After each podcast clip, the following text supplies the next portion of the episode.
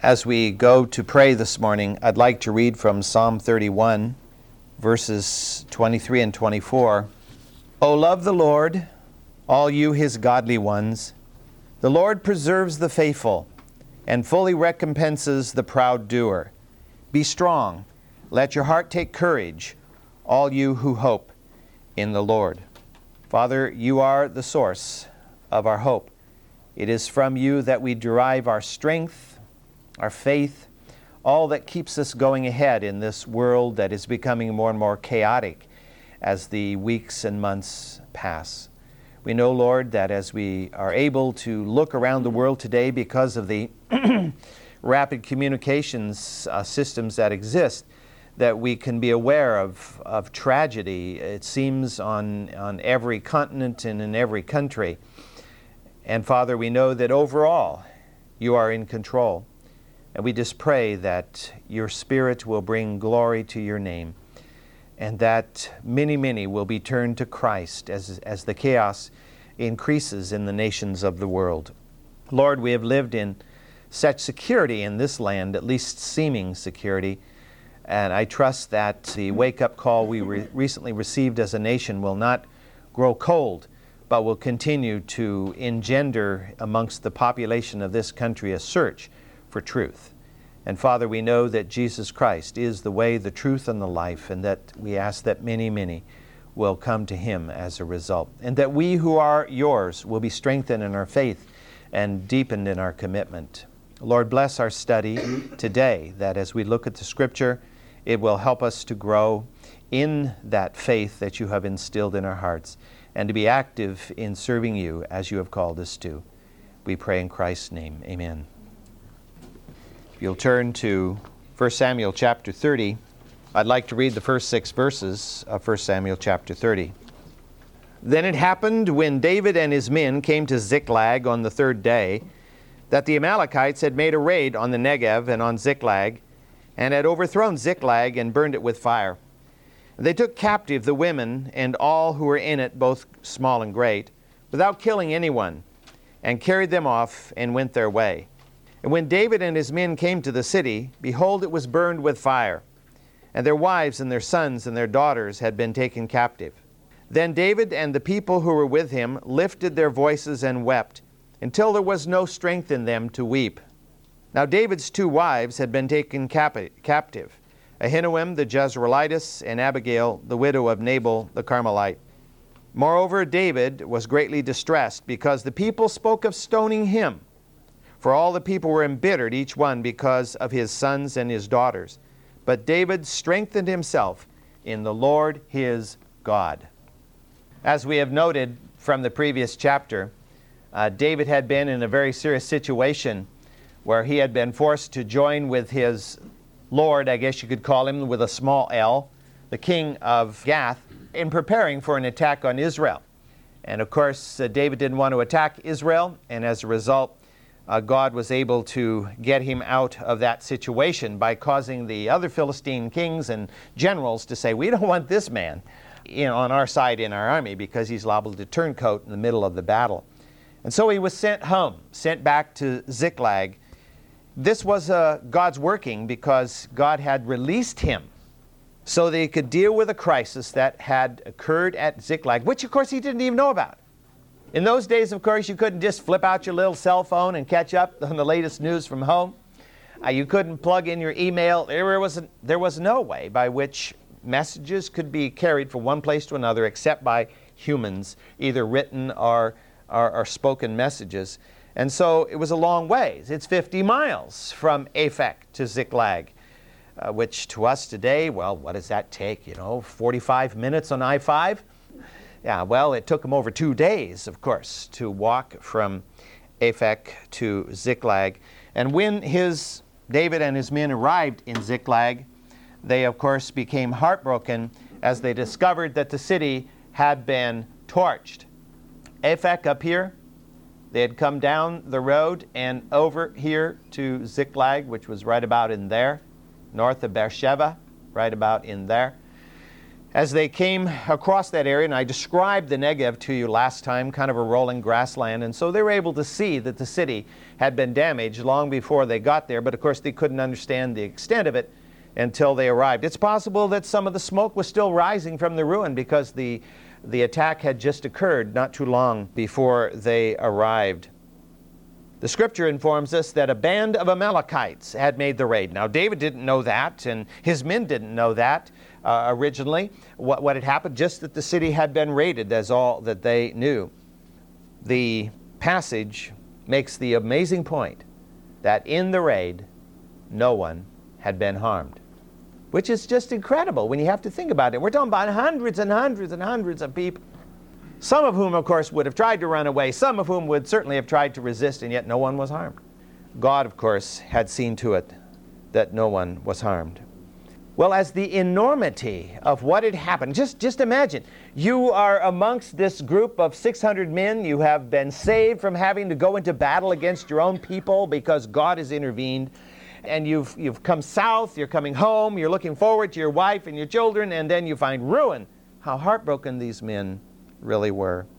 And as, as they looked at it and they, they, they yelled and ran around looking for their children, their wives, and, and no one was to be found, then they began thinking, well, why did this happen? Who's responsible for this? Who is responsible for this? And of course, David popped into their minds. And you know who put David's name in their minds. David was their leader, and if David hadn't been affiliated with the king of Gath, they wouldn't have been at Aphek. They'd have been here and they would have driven off the raiders. But instead, this tragedy had happened. And so they began the blame game. And we talked a little bit about the blame game last week. They were even talking about stoning David. Seems totally irrational when you think about it. They have followed this man for more than a decade. He has been a brilliant leader. He has always sought to help his men and to bless them and encourage. I mean, after all, he'd welcomed them into his midst in the first place, and many of them were outcasts from their place in society, but I suppose that partly that's what caused the trouble. Many of them were men of relatively low moral standards, uh, as we discover. The attitude of David's men here was so reminiscent of the attitude of Israel. Back at the time, you remember when the 12 spies were sent into Canaan from Kadesh Barnea, and they came back and reported, and 10 of them said, Oh, yes, the land is fruitful, but, but there are huge walled cities that we cannot assail, and there are giants in the land. We recommend that we don't attack.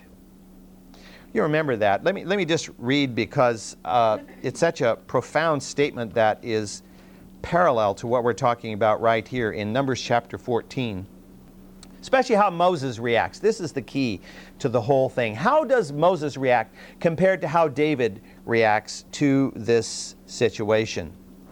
In Numbers chapter 14, beginning at the first verse, then all the congregation lifted up their voices and cried, and the people wept that night.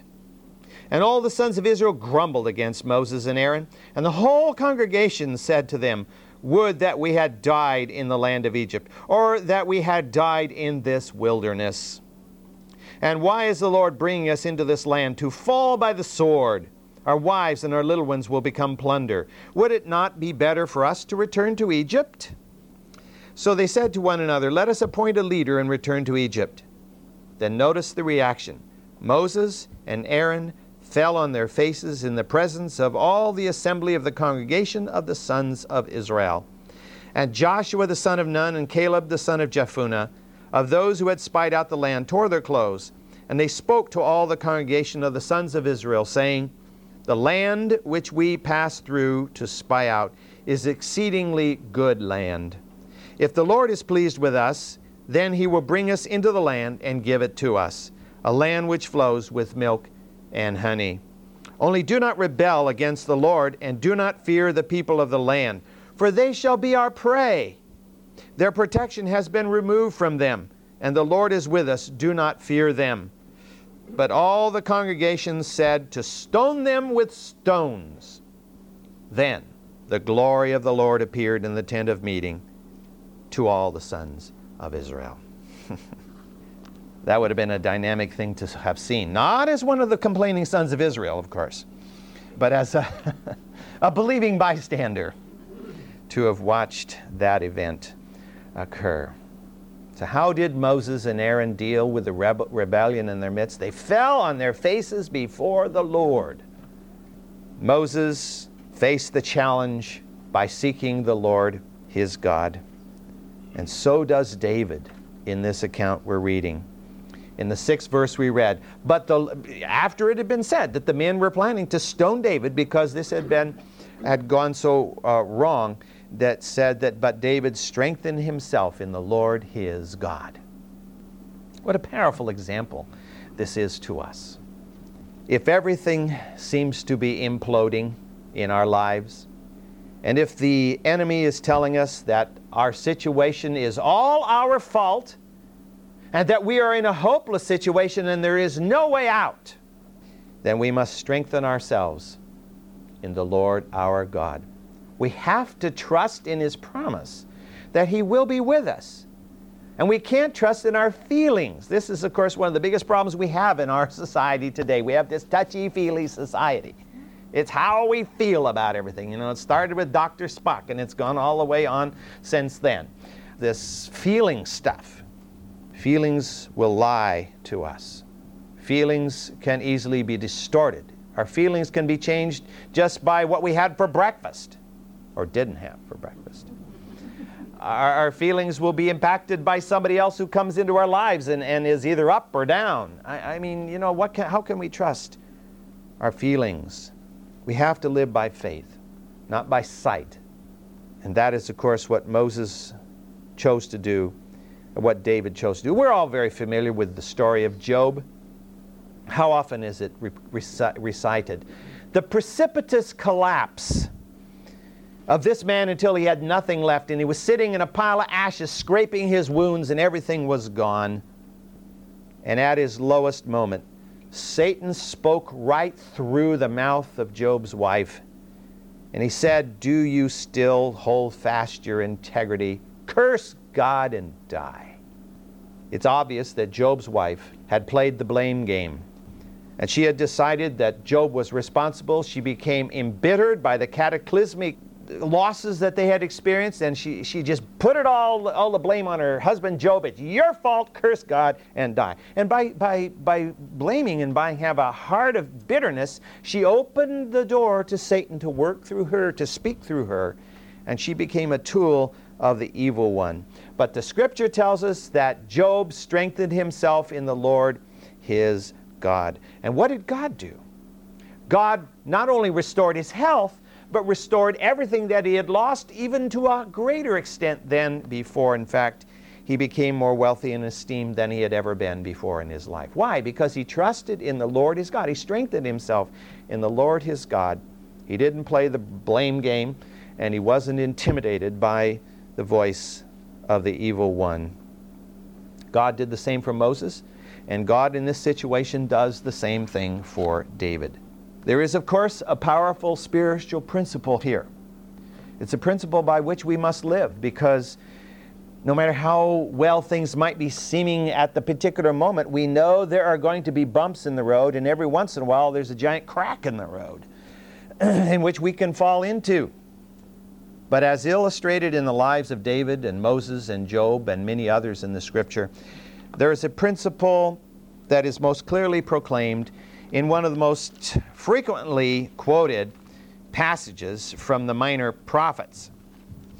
Not too many of us uh, turn to the minor prophets for our uh, help, but you all know this passage from the third chapter, chapter of Habakkuk, where we read these words in verse 17 Though the fig tree should not blossom, and there be no fruit on the vine, and though the yield of the olive should fail, and the fields produce no food.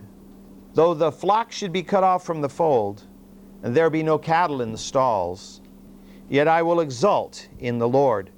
I'll rejoice in the God of my salvation. The Lord God is my strength. He has made my feet like the hind's feet, and He makes me to walk on high places. That first phrase of verse 19 is the key to successfully living this life, no matter the, what the ups and the downs are like, to take the Lord God as my strength. life is going to be full of ups and downs. And when you look at what we're talking about here, you and I can say, well, uh, things are tough, but I can always go to the mission. Uh, things are tough, but I can always get food stamps. Things are tough, but there's always food in the stores. But you look at the situation we're talking about here, if the fig trees fail, if the vines fail, there's no crop in the food in, the field and no cattle in the fold, there was nowhere to go. There were no stores in those days. There were no missions in those days. There were no food stamps in those days. If the food wasn't there, the food wasn't there, and you had nothing to eat. We seem to have a lot of backups in our society, which is good, and I'm not saying we shouldn't. But we as believers cannot trust in those things to be our primary backup because the Lord has got to be our strength in each and every situation. Now, He may use those things to provide for us and to help us, and that's perfectly good. But our faith cannot be placed in those things, but in God Himself. And so it would be for David. As we read on in uh, the 30th chapter of 1 Samuel, beginning at verse 7, then David said to Abiathar the priest, the son of Ahimelech, Please bring me the ephod. So Abiathar brought the ephod to David. And David inquired of the Lord, saying, Shall I pursue this band? Shall I overtake them? And he said to me, Pursue, for you shall surely overtake them, and you shall surely rescue all.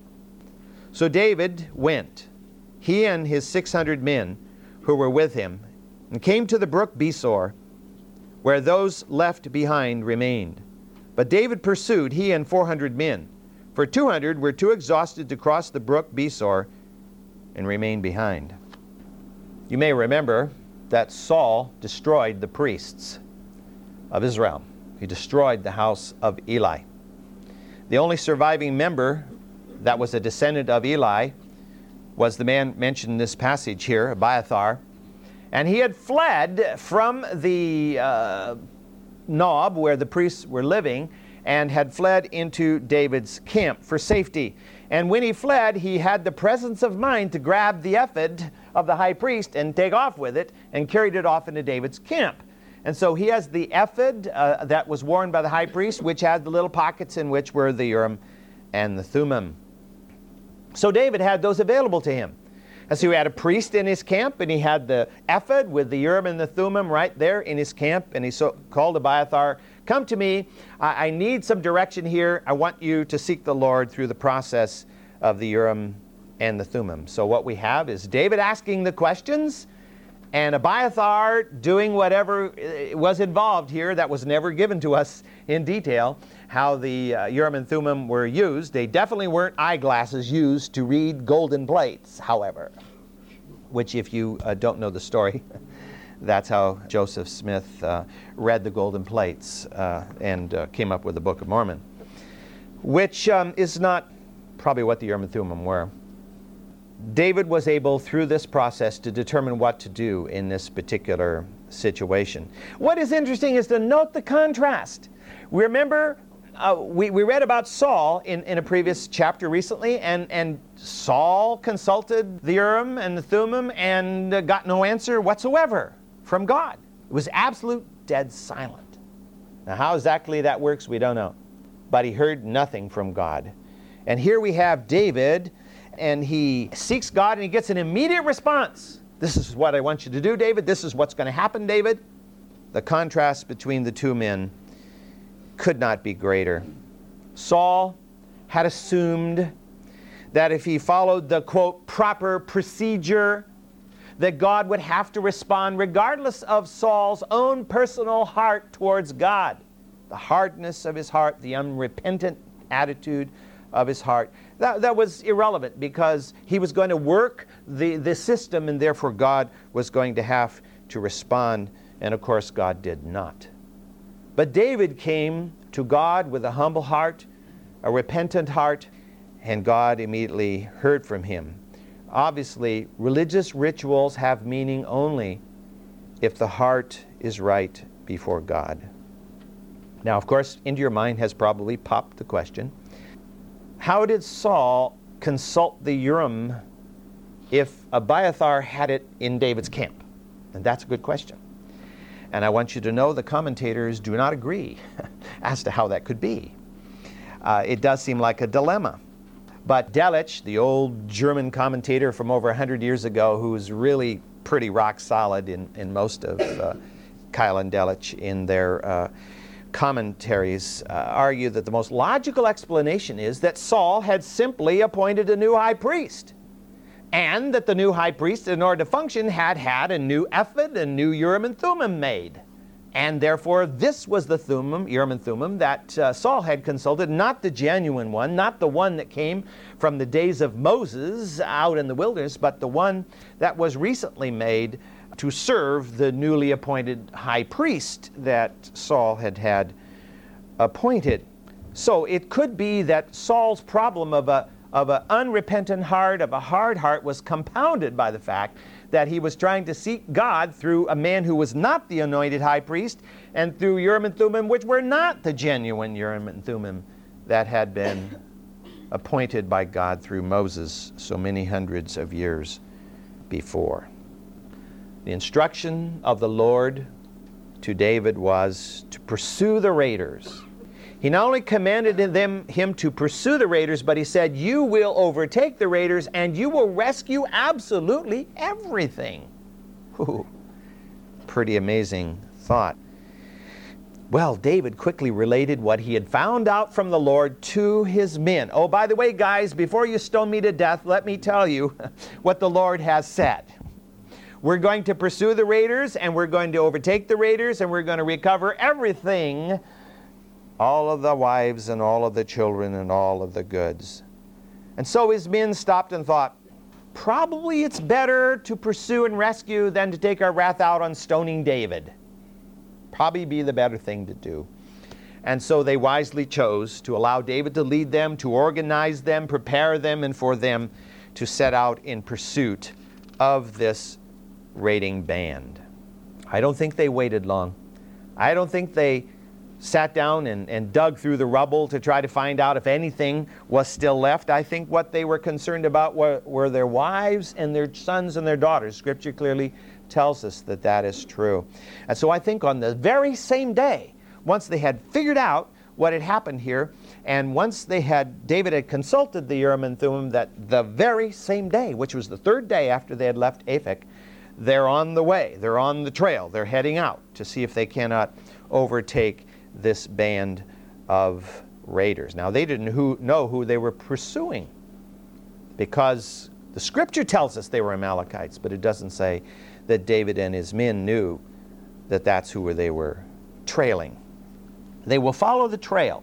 I, I kept this map up here because it shows the, the region over here in which the Amalekites generally lived at that time.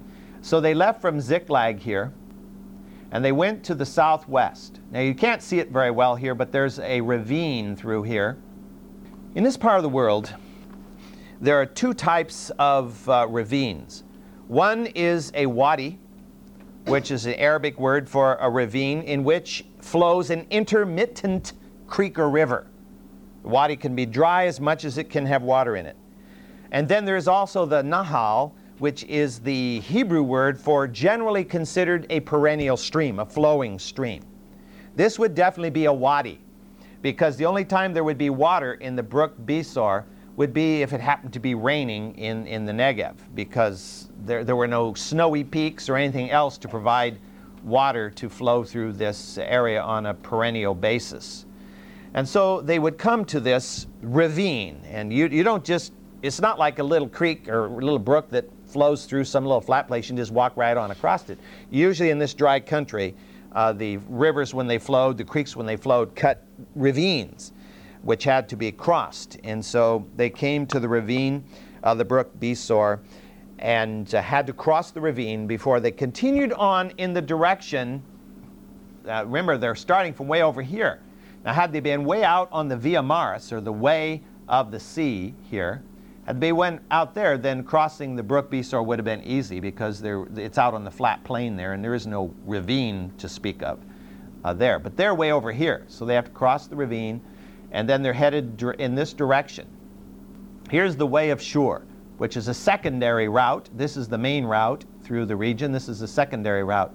The Amalekites probably were headed in this direction down this way.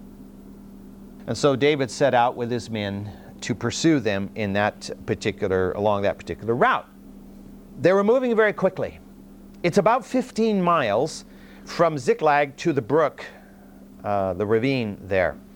And what we're told in this passage is that when they finally got to the ravine, one third of his force was too exhausted to go on. I mean, they had just marched all the way from Aphek down to Ziklag. They had experienced this terrible emotional downer by discovering the city uh, destroyed, the town destroyed, and all their people gone.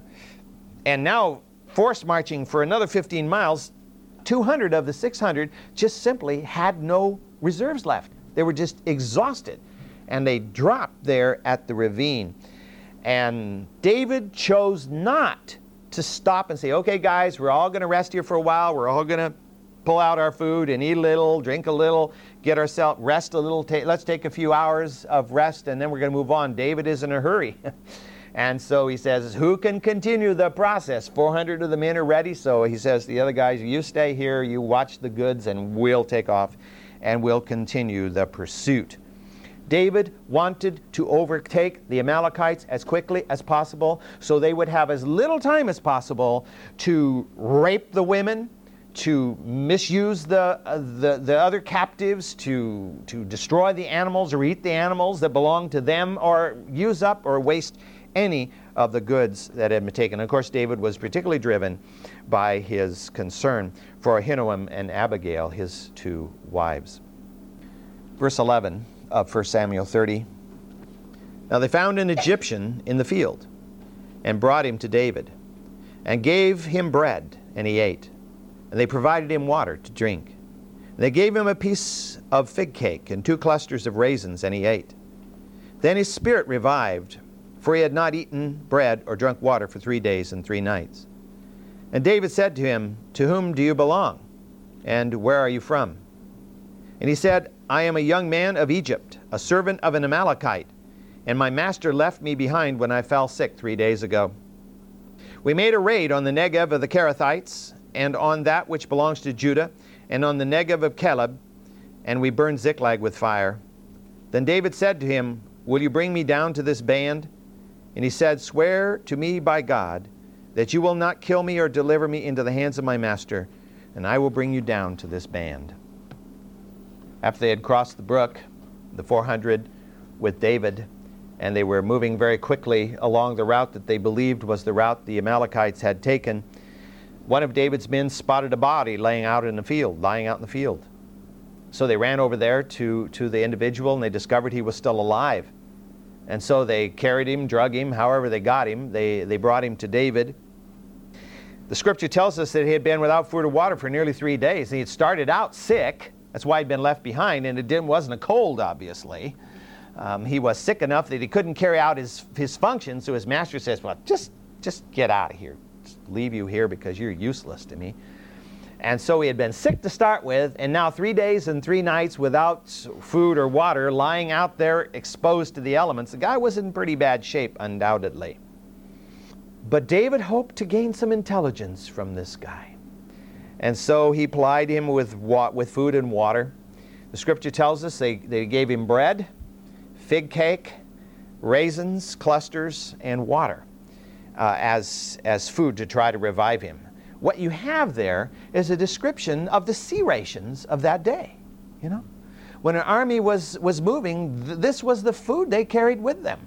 You know, this is something that you could eat while you're still moving. You didn't have to sit down and cook it. It's, it's dried and you know you can eat it as you're moving along. It's something that is high in carbohydrates so that you can get energy when you need it. And of course, it does not spoil very easily at all. Now, bread tends to get a little bit moldy, but you know, brush the mold off, it's okay. But the figs and the raisins, they'll last forever. I think I've mentioned to you before that when they did some of the archaeological work on the top of Masada, they, they found uh, figs uh, that were stored there on the top of Masada in, in one of the, the crevices there that had been there for 2,000 years. And the figs were, uh, you know, maybe not exactly uh, delicacies, but they were still edible. Because it's so dry there, that dried fruit just stays dried and, you know, doesn't, doesn't really decay. So obviously, these were the good kinds of things to carry along You know, if you're an advancing army, even though armies have in history herded animals along with them, that's a pretty slow way to move. You know, they have to butcher them and cook them and feed your, feed your army. This is for a rapidly moving band as, such as David had. Well, the, the fellow was revived by the food and the water. Uh, his energy began to res- be restored to him, and I think God touched him. Really do. I don't know what his sickness was. It couldn't have been a very mild illness of some sort. I, I think God touched him, and he was able to respond to the interrogation.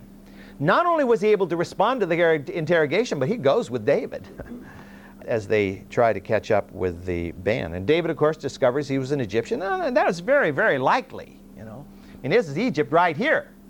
And the Sinai Peninsula was more than not claimed by Egypt throughout most of history. And the Amalekites were a wandering band that could be found anywhere in, in this region in through here. But for them to have a uh, Egyptian servant, oh, very, very likely uh, such a scenario here. And he said, I, am a servant of one of the Amalekites' uh, raiders, and that I'd been left behind because I was sick and unable to perform my duties. And so, just as David had hoped, this man was able to, refine, to provide him with certain information. He said, I belong to the band of raiders that raided the Negev of the, uh, of the Kerethites and the Negev of Judah, particularly the region uh, that belonged to the Calebites. Bingo! I've got a man who was with those very raiders, and he confirms who did it. It's all we need right now. Somebody come forward and say, Osama did it. You know, no more weaseling around here about the whole thing. The Kerethites. Robert.